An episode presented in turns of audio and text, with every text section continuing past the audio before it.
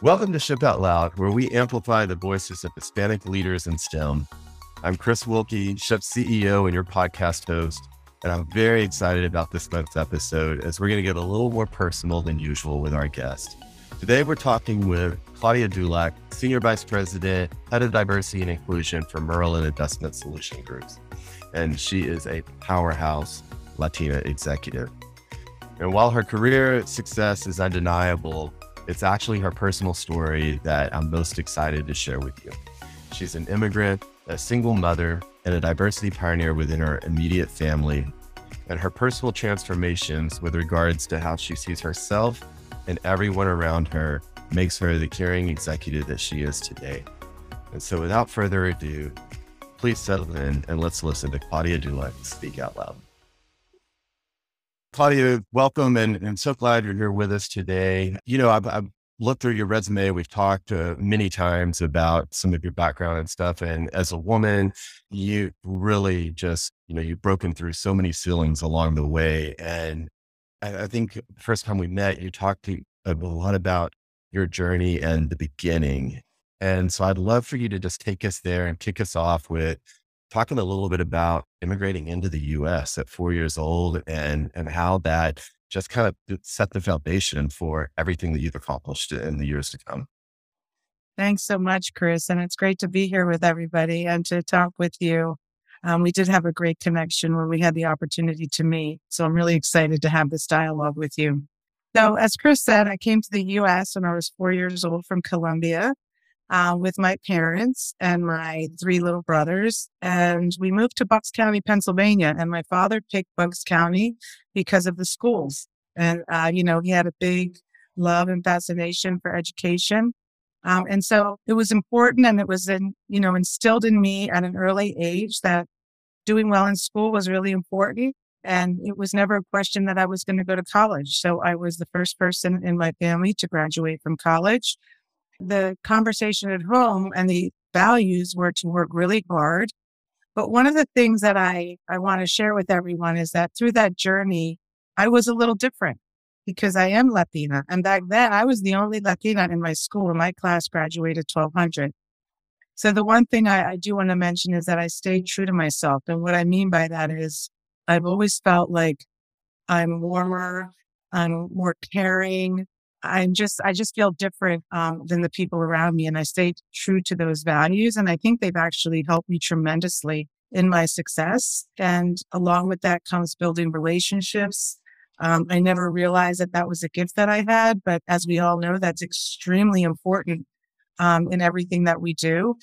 Um, and at this point in my career, with all of the gratitude of the people that have helped me along, I feel a great sense of responsibility, right? So I invest in others. And that has taught me a lot about equity, right? And, and what we need to make sure that we're all successful in this. So I'm a mentor and a sponsor of many of our teammates. And I think all of that creates that success, Chris, right? Because it's a full circle of who you are and the value that you bring. And, you know, if we go back into those childhood years, what were a couple of those examples along the way where you knew you were standing out, you knew things were slightly different, and yet you were able to overcome those. They helped shape who you are as a person today. But I mean, are there one or two stories that really stand out that you wouldn't mind sharing? Yes, I have. I have two that I can think of. I remember being in high school and I had a teacher and she seemed off that day. And so at the end of the class, I went up to her when everybody was gone and I said to her, you know, you seem sad today, and I just want to make sure you're okay uh, because you're such a wonderful teacher. And she thanked me, and that was it. And then the last day of school, she said, I'd like you to stay after. I, I want to say something to you. And she, I won't share what she said in detail, but she had a serious medical problem during that time. And she said, You are very special, Claudia. She said, There's something about you. And the fact that you came up to me after class, you have no idea the impact that had on me. Please don't change that about yourself. Mm. I found that to be like fascinating. I'll never forget that conversation. Um, I also um, had in my career a time where I was told I was too nice to my team. And I decided, you know, you have to decide, right? There's, there's a, there's a how you do things, right? And then there's the outcomes that we're all expected to deliver. Mm-hmm. And my feeling is I like to treat people with dignity. I like to inspire people. I'm very clear in the feedback. I don't muddy the, the bad news, but I don't think that you have to take away somebody's integrity or somebody's value to do that. And so, you know, I've made choices in my career where I've gotten that feedback and I've said, I'm not doing it your way. Right. I'm doing it my way and it's working. So we're going to continue to do it that way. no, absolutely. And I think, you know, that, that, that piece of, you know, to your point of treating people as people mm-hmm. and, and recognizing that they're more than just that deliverable that's required for their job is, is so important. And and when we, you know, when we keep talking, and you've hit on it a couple of times already today about how you treat people and how your kind of your overall outcome around just your teammates, your friends, your family, etc. It's this incredible example of love and acceptance in in all these different elements of your life, right? At SHPE, one of our biggest core values is familia. And I'm wondering what's your definition of that personally and professionally, given all these elements that that kind of fold into what I'm assuming is your overall familia? Yeah. So I, I think familia are the people that you love and the people that love you back. Hmm. You know, and for me, it started with my parents. Like, I can't think of any two people that demonstrated unconditional love the way they did. You know, they had the courage to move here. They left their families. Our, our specific uh, story was not that they had to leave. It wasn't a story of exile or anything like that, but they chose to come here to make a better future for their children. I think that's incredible, an incredible demonstration of love. I look at my daughters. I have two amazing daughters, and I'm so grateful for the women they've become. They brought me like great learning, great love, happiness, laughter. Like it's been incredible. And then my ex husband, I mean, we've been best friends for over 35 years. He knows I'm not going anywhere, that I am his true friend, mm-hmm. and he's my true friend. And when I think of these people in my life, not only do I love them with everything, but they're the people that are there for me always and love me back and support me in whatever I do and love me when I don't do good things. right. So loving each other unconditionally. Yeah. I think as far as work goes, there are the people around you. I, I think you should have good relationships, period, at work. But as far as who you hold closer, you know who those people are, right? They're the people that you can count on. They're the people that you feel that having that relationship with them is helping them grow or progress in their journey. So those are the the choices we make as we move through life, right? Who's in our life, who's not in our life, and to what extent are they in our lives? But to me, familia is the closest circle that you have, regardless of where you are. I love that. And at SHPE, you know, probably 80% of our members are college students and and the majority of the remaining 20% are in their their early career and you know i think as as the hispanic community you have this sense of family kind of ingrained into you from very beginning of, of your life all the way up through and then you get out in the professional world and you're exposed and and thrown in with with all these other different types of people um, who who don't necessarily have that same understanding. And so i'm curious any advice that you would give for our our membership and those listening that are in those college age years those early 20 years of man you get out in the world how do you how do you develop and establish those those genuine professional relationships versus you know those that you just kind of have to to manage and deal with to to deliver the job? Well i mean i think first of all you have to go with your instincts right? And and you know when you meet somebody who is good and is looking for the best interest of the team and is looking for the best interest of, of whatever you're trying to accomplish and there's always going to be people who are smart who maybe have their own agendas. Um, and so I don't, I, I guess the one thing I would say is I don't get emotionally tied to situations. I look at it as what is the value that I'm here to provide. So if it's somebody that I don't get along with as well, or we don't have similar approaches to things, I think about how do I make this the best possible case scenario? How do I make this the best situation? How do I make sure that I'm representing who I am in this conversation and in this situation and in this project, whatever you're working on? Um, with the people that you get along with, I think you probably do that, but you do it exponentially, right? Because it's just, it's just the nature of being uh, a human being.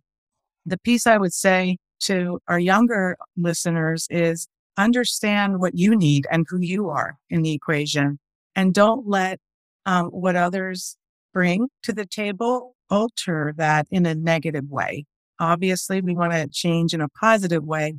But if something is happening where it isn't going in the direction that you would like it to be, or that it is not reflective of you growing and being a better person, then stand up for yourself. I mean, I've had to, I've had to stand up for myself in situations that were not that were, um, I should say, I felt like, well, I'm either going to get promoted today or I'm going to get fired, you know? Um, but it's, it's in the delivery of the message too. I, I just think you have to stay true to who you are. And, and I think all of us are always trying to make that assessment, right? And staying true to that. Yeah. And I've got uh, about 35% of our membership are, are females. And so I love not only your story and your journey, but when you look professionally, I mean, you've you've held multiple positions. If I remember correctly, you're you're the first woman in some of those along the way, and you've walked in and and not only navigated a male dominant environment, but you've mastered it in many places and many ways to get to where you're at. And so, for our SHPEtinas listening, you know, again, kind of that those college years, what's the word of advice on how to establish yourself and how to navigate uh, in, the, in the STEM world, predominantly a, a male dominated environment? Yeah, I would say two things. I would say, number one, what are your true strengths? And I said this earlier. I think my warmth and my ability to connect with people are my true strengths. And that's who I am. And I think that is the gift of many females and many Latinas, right? And so I, I, I say leverage your gifts. And sometimes we don't see our gifts because they come naturally. I think you always need to be prepared. You know, one of the things I want to do when I enter any role is be prepared to add value and, and do it with grace, right? And professionalism and listening on, on what it is, what is the right timing, all of those things. But I also think you need to be mindful of where you are right? Like I work for Bank of America Merrill and I feel like I can be my total true self here. Mm-hmm. And so I know for a fact that maybe not every organization is that way. So are you in the right place as well? Right. Because we want, we want to make sure that we also belong where we sit. And I've been afforded an amazing opportunity to work for a company that truly believes those values. And so I feel safe in being my total self and and not to make it sound like it's it's not the truth but the truth is when you are that person you bring your best self to work every day and that's only going to benefit everybody around you. No i mean i think uh, you know all all great points uh, claudia and you know for me personally as as we roll up into convention here in in charlotte with SHPE you know it's it's a piece i balance on my staff right now at this time of year where you know they're they're working the long hours. They're doing long, a lot, a lot above and beyond what they normally would be doing in other parts of the year, and, and reminding them constantly of like, hey, you've got to take care of yourself because if yourself isn't whole, then there's there's no way you're you're able to bring your best to to convention or or even to the other areas of the organization. So I, I very much lean into and appreciate what you're saying there. I want to get the step back into the topic of family for a minute and and really ask you to to share and lean into a little bit about the dynamics of being a mother and raising a family and the cultural components that come from that as as a latina and then also this powerhouse executive that you are and and how you know how you balance all of that. Yeah so and listen i i was doing this when a lot of the conversation we have today around um, making sure that we're giving people what they need at work was was very different. I feel when i look back i feel very proud of how i balanced it. What I would share is that I worked really hard, but I found a way to work hard without compromising what mattered to me the most, which, which was my daughters and at the time, my husband. So I'll give you an example. When I was pregnant with my first daughter, I was offered a vice president position. I was 26 years old and I declined it because I was getting ready to have my first baby and I didn't want that. Now, is that the, the same answer for everybody? No, but that was the right answer for me. Okay. You know, speed ahead. I'm getting promoted. I'm having opportunities. At the time I was married. So the one thing we did really well as a partnership is when I was getting promoted and I was working crazy hours, he was helping more with the kids. When he was getting promoted or he, so, so you have to find your support system. I had a mom who could help me with the kids if they were sick or, you know, and it was, eh, so, so all of that balance takes planning and thoughtfulness. What I will tell you is I never missed a concert. I never missed a Halloween parade. I was the chaperone to all the trips because I planned it, right? So, you know, I'll, even today, I'm the person who may step away at six o'clock to go eat dinner, have family time, and then I come back later and check my email. So you have to find the boundaries for yourself, first of all, because there's no right or wrong. You have to decide how high do you want to go? How, you know, what is right for you and your priorities? Because the reality is there is a give and take, right? What I will tell you has been the most fascinating outcome because I did want to be a stay at home mom. I'll be honest. And I couldn't, you know, it didn't work for us financially. But now my daughters are so proud of me, you mm. know, because when I am with them and when we do things together, I'm 100% invested in, in, in being with them and being the best mom possible. But they're also really proud of the impact with the work that I do um, and who I've become. Because I'll be honest with you, the person you become at work in many cases makes you a better mother, mm. right? I'm a better communicator. I'm much better at sharing how I feel. Um, I'm better at giving them feedback. All of these things and all of these skills that I've developed in my work have made me a better mother. Mm. So I look at it that way. And, you know, I don't have any regrets. And I just would say to the audience, you need to know, and, and you, it might be different this week than it is next year, right? But as you go through life's journey, you need to be able to assess am I doing what I want? Or is the train leaving without me? Right. Because that's what you don't want, because I think that's where regret comes in. Yeah. Yeah. And I think, you know, when I look back over my career and I'm listening to you and I think about that overall journey, it's, it's, it's hard sometimes because even the, the highest highs on the personal side might be some of the lowest lows on the professional side or vice versa, because there's always this give and take mm-hmm. you know, in, in order to put the hours in and get the promotion and move to the next level.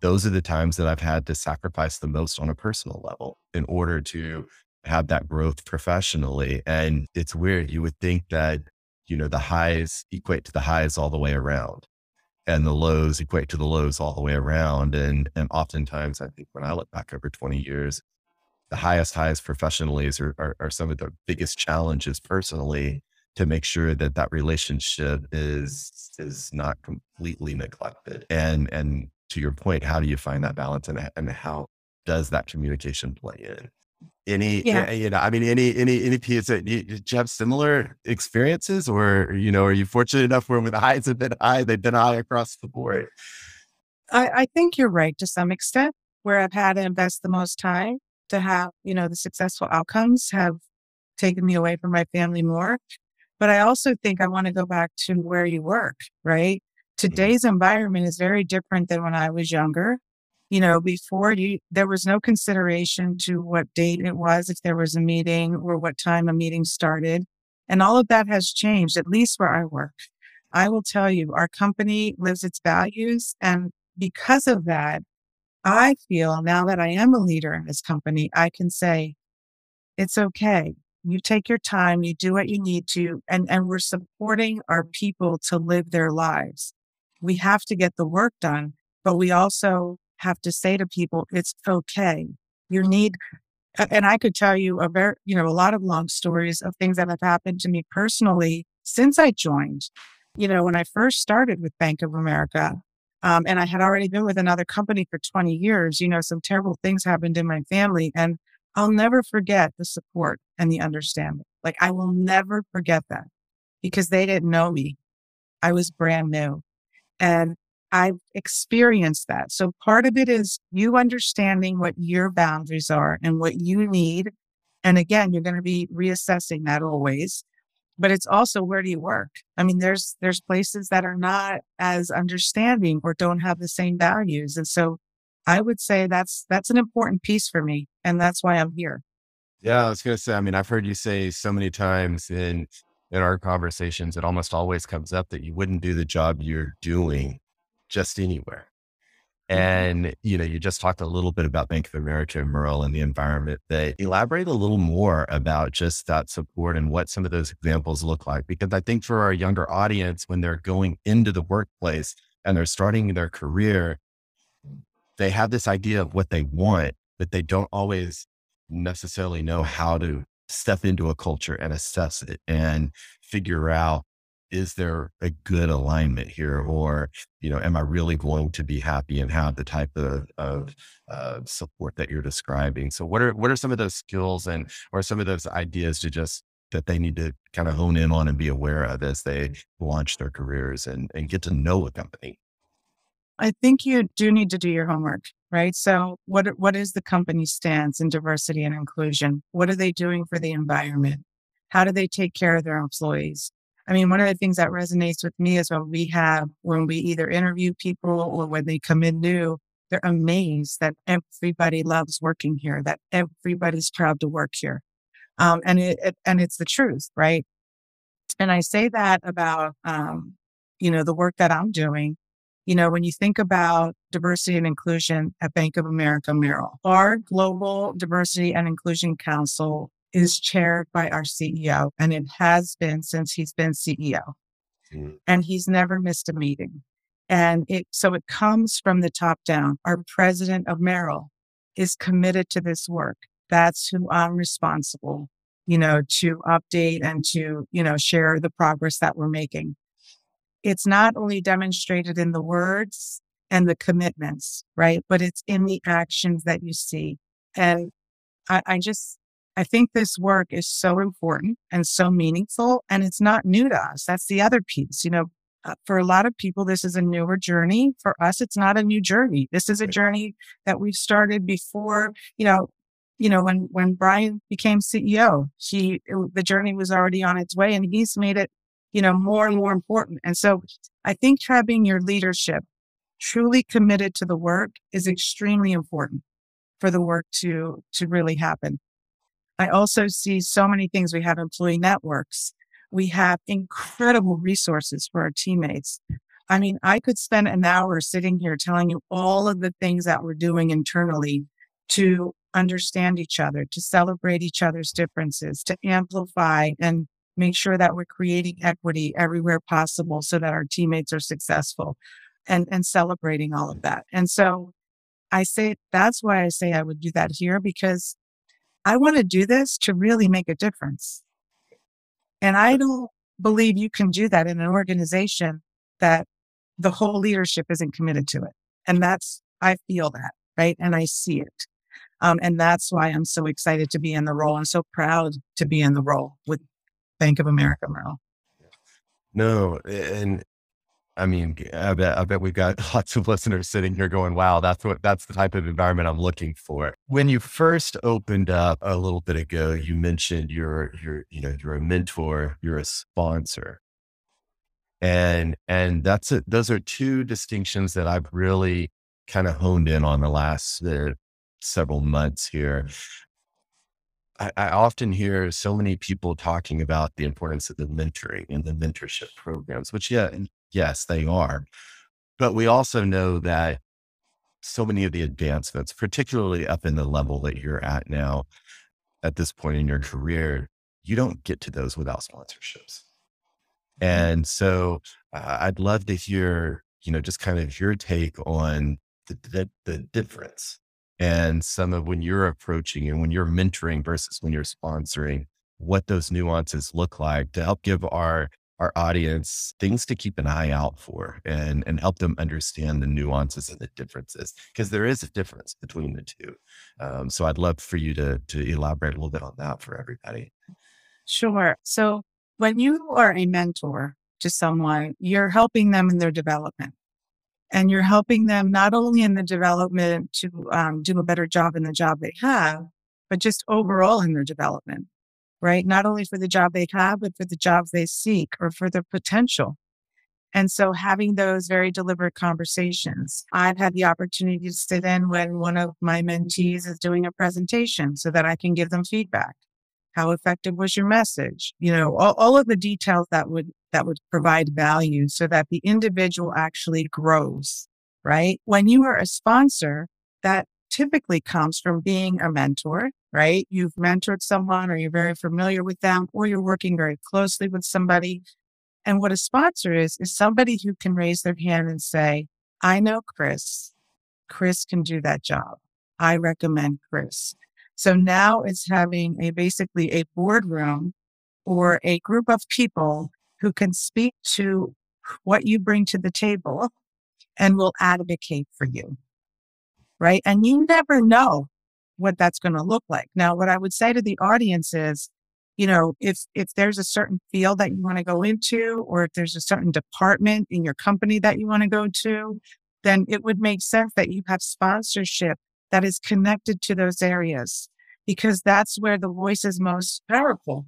Now, in my company, what's really awesome um, and how I, you know, ended up in this role is that I had worked with so many people in different uh, in different roles that when this role came available, they could call people from different parts of the organization and say, what is your experience? And so sometimes you don't even know who those sponsors are, just so you know. So I look at it this way. Every time I'm interacting with people or I'm sitting in a meeting or I'm offering my contributions, I am always thinking about who's listening. Mm. Right? Because those could be your future sponsors. But sponsors are the people that can speak to what you bring to the table and are willing to advocate for you. Yeah. And and so for for again kind of our our college age early career listeners, what's your advice on seeking out those sponsors and and trying to and be intentional of I mean do you go up and ask directly or is this something that's more organic? What's your what's your experience there that you would recommend? So I believe in asking for what you want. So I've had people ask me, whether we're at a meeting, at, a, at an event, I've had people email me, I would like you to mentor me. Would you consider being my mentor? And in my career, I've had situations where I've looked at people and said, I want that person to be my mentor, right? Because there's something in how they're messaging or what they're accomplishing that tells me I'm going to learn from them and, and I need to learn that from them. Right. So I think you need to be very deliberate about it. I do think you need to ask. Don't be shy. The worst that somebody's going to say to you is no. And if I don't have the capacity, let's say, for example, then I can say, I know, let's have a conversation. I know who would be a great mentor for you. I think sponsorship, to your point, Chris, starts with mentorship because you've got to get to know the person, especially if you're not working with them day to day you've got to get to know who they are and what they bring to the table in order to be able to to stand up for them and to be a sponsor for them. Oh, I, I, think that's great advice. And and the last one that I, I kind of want to hone in on is, you know, you've got so much messaging right now in the inclusion space around being your authentic self, bringing your whole self to work, um, authentic leadership. I mean, it's, it's, they're hot words, right? And, mm-hmm. and they're almost overused in some cases. But I think at the end of the day, we all want to be able to show up at work and have a sense of belongingness. And, and I think in the inclusion conversation right now, this is, this is definitely front and center and and and again and sometimes it's almost overused in some ways but i guess my point is is that and company doesn't always change for just an individual and there's this balancing act of bringing your authentic self to the table but also recognizing what the culture is and is not. And and so how do we how do we balance both as a young early career right person entering the workplace? How do i how do i i'm here and yet recognize oh this is the culture of the company at the same time and learn the balance? Yeah i think that's a changing dynamic chris i think years ago you walked in and you had to adjust to the culture a mm-hmm. lot of the conversations we're having is when somebody new comes in, you have a new culture, right? Because you have somebody adding to that team. So, what is the new team dynamic and what is the new culture? I think as an individual, especially at entry level, again, you've got to do your homework. What does, you know, you, if, if I were to start with a new company and I was brand new, I would want to talk to some of the people that work there. What's it like to work there? am I going to fit there? Because you need to know what you need. Like, I need, for me personally, I need you to be nice to me.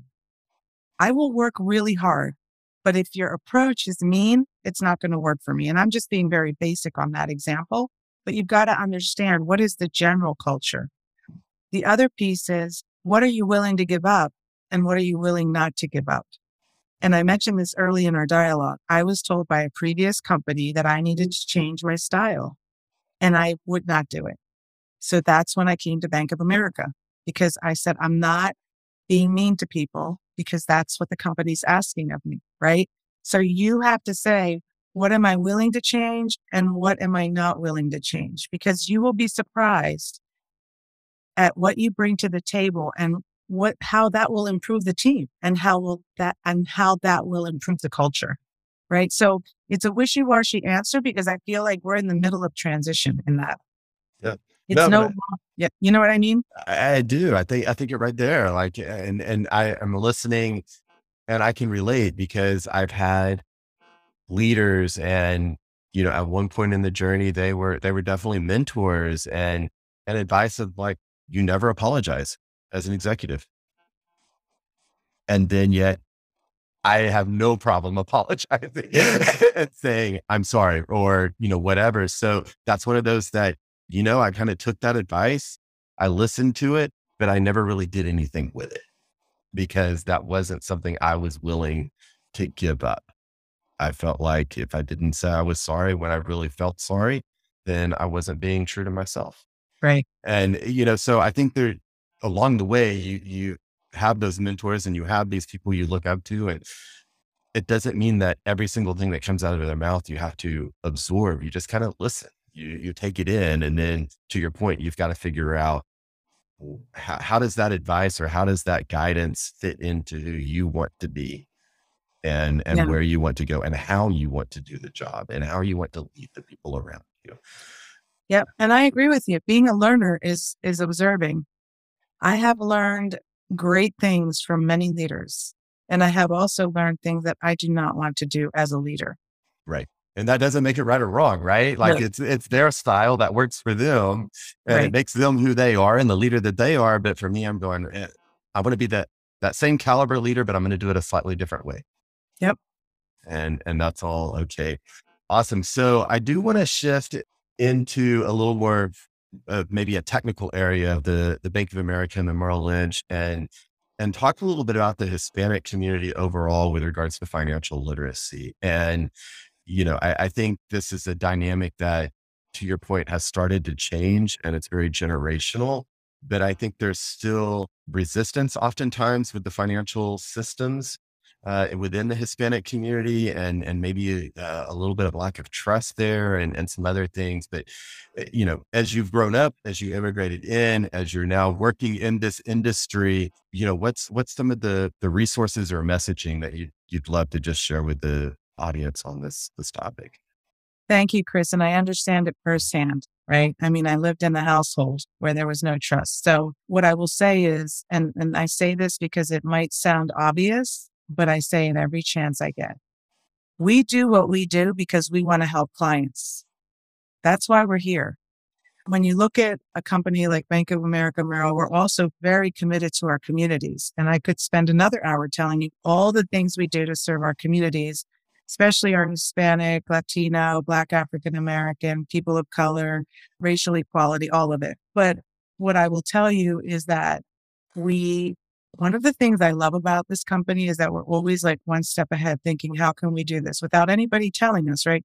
So we understand the changing needs. We understand the growing population and we're saying, how can we serve these communities? And we understand that being in language builds a great barrier of trust for the Hispanic Latino community. You know, speaking Spanish myself, having parents that only spoke Spanish, I totally understand. So we have something called um, Better Money Habits, and we deliver this program across the whole country. And we do it to serve individuals. We do it in small groups. We serve small business, and many of the programs are already in Spanish. And we have teammates that are delivering it in Spanish. Listen, I, I was one of those teammates, right? Before I had this role, at one point I worked in the financial centers and I would do these presentations because again, a lot of different communities don't necessarily trust because they come from different, you know, either different places or mm-hmm. they, the person, like I look at my mother, right? Like she only went to a doctor that spoke Spanish, just to give you an example. So better money habits, really great content because our goal is to help everybody live their financial goals, right? That really is why we're doing what we're doing. And so if you Google it, better money habits, it'll come up and you can see where it is in your area, how you get access to that information. It's, it's incredible. And we're always looking at how we evolve it, how we make it better, how we answer the questions that our clients are facing and what products and services we're thinking of to serve those communities as well. Awesome. And and better money habits. I love that. So if you think about SHPE and you think about our membership, gosh, I mean, I've, I've talked a little bit about the demographics, but these guys are graduating with engineering degrees, predominantly tech degrees, makes up about 25% of our, our membership as well. They're walking in and they're landing great jobs straight out of school. Oftentimes, the, those first paychecks, I, I, heard a lady yesterday at, at SWE standing in line, and she said, You know, the first paycheck I got, I went and bought a thousand dollar Lego set because it was my first big, real adult purchase for me of something that I could have never afforded without the degree and and the abilities and things that I had had. And not to say that we all need to go buy and make a thousand dollar purchase, but my point is, is that so many of our students are graduating and launching careers with paychecks that they never really grew up or, or had any type of exposure to that type of money. Um, so, what's your best advice for that first paycheck and and those first couple of years with regards to setting them yourself up financially when when you're landed the job that has the bigger paycheck than what you ever expected?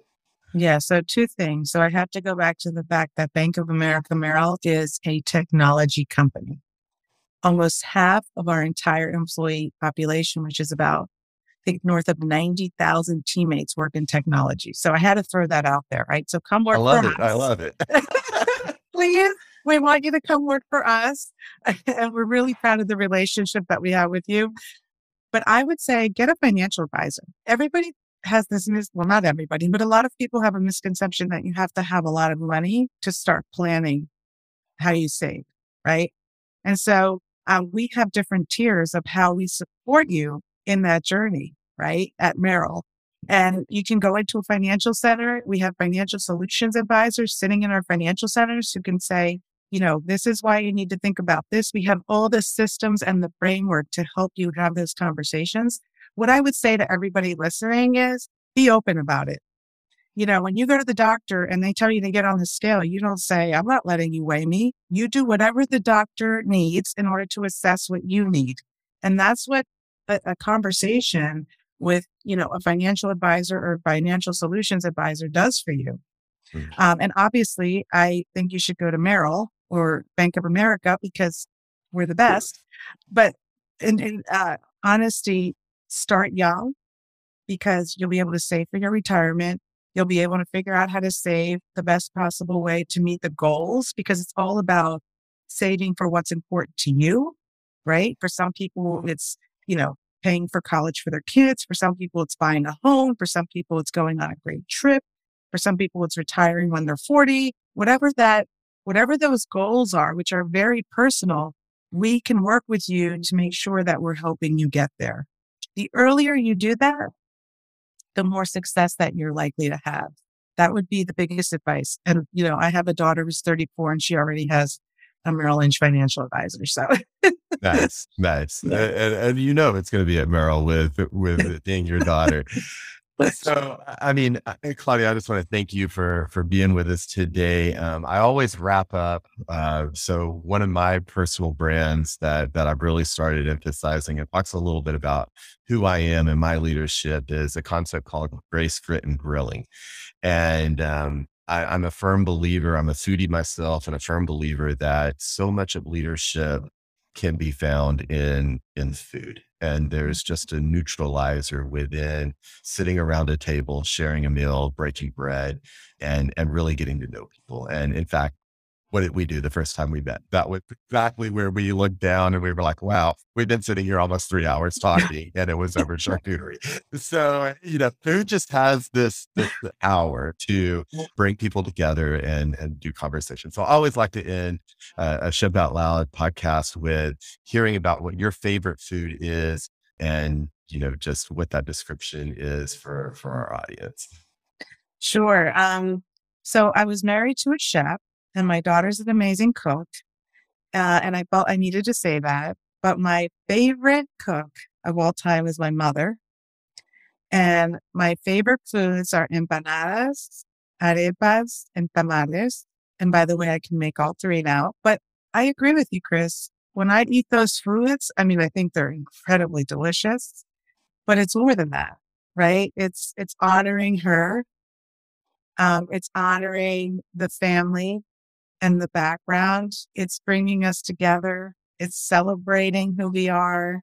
It's celebrating the love that we shared eating those foods together. So for me, it's so emotional when I make those foods for my daughters or for my, you know, the people, friends that I have over because it's more than that to me. And so I agree with you. I think, I think Colombian food is delicious.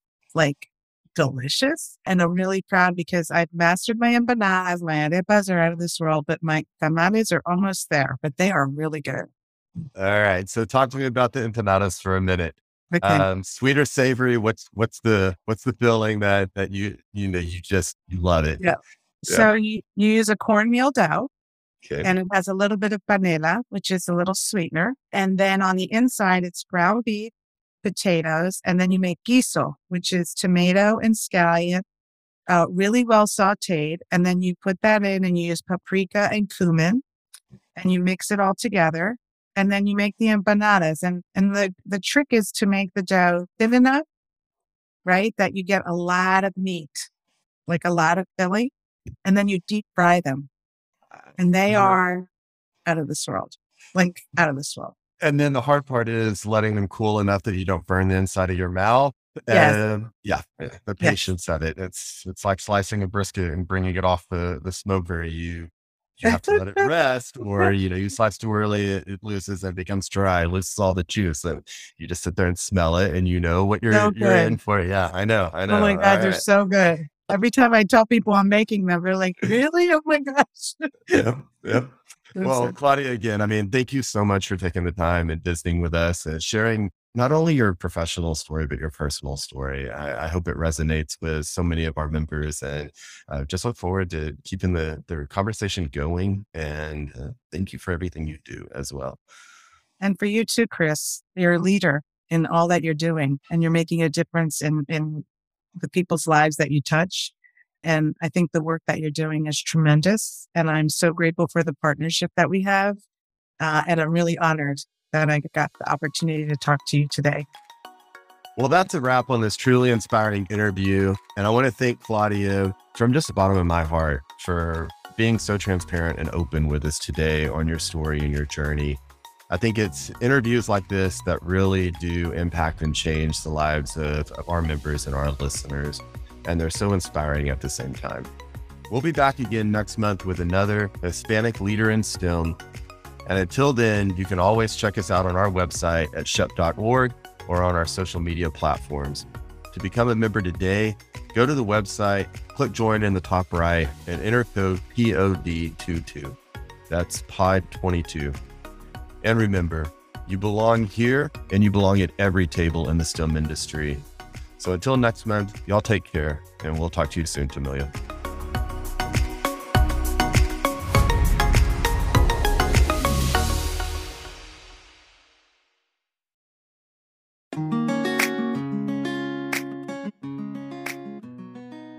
The Out Loud podcast was produced by Epics Productions. Hi, my name is Alex, and I'm the founder of Epics, where we produce podcasts with purpose. I started Epics to help amazing people and organizations create an accessible, engaging podcast for the stories that need to be heard so that we can continue to make a greater positive impact on our world.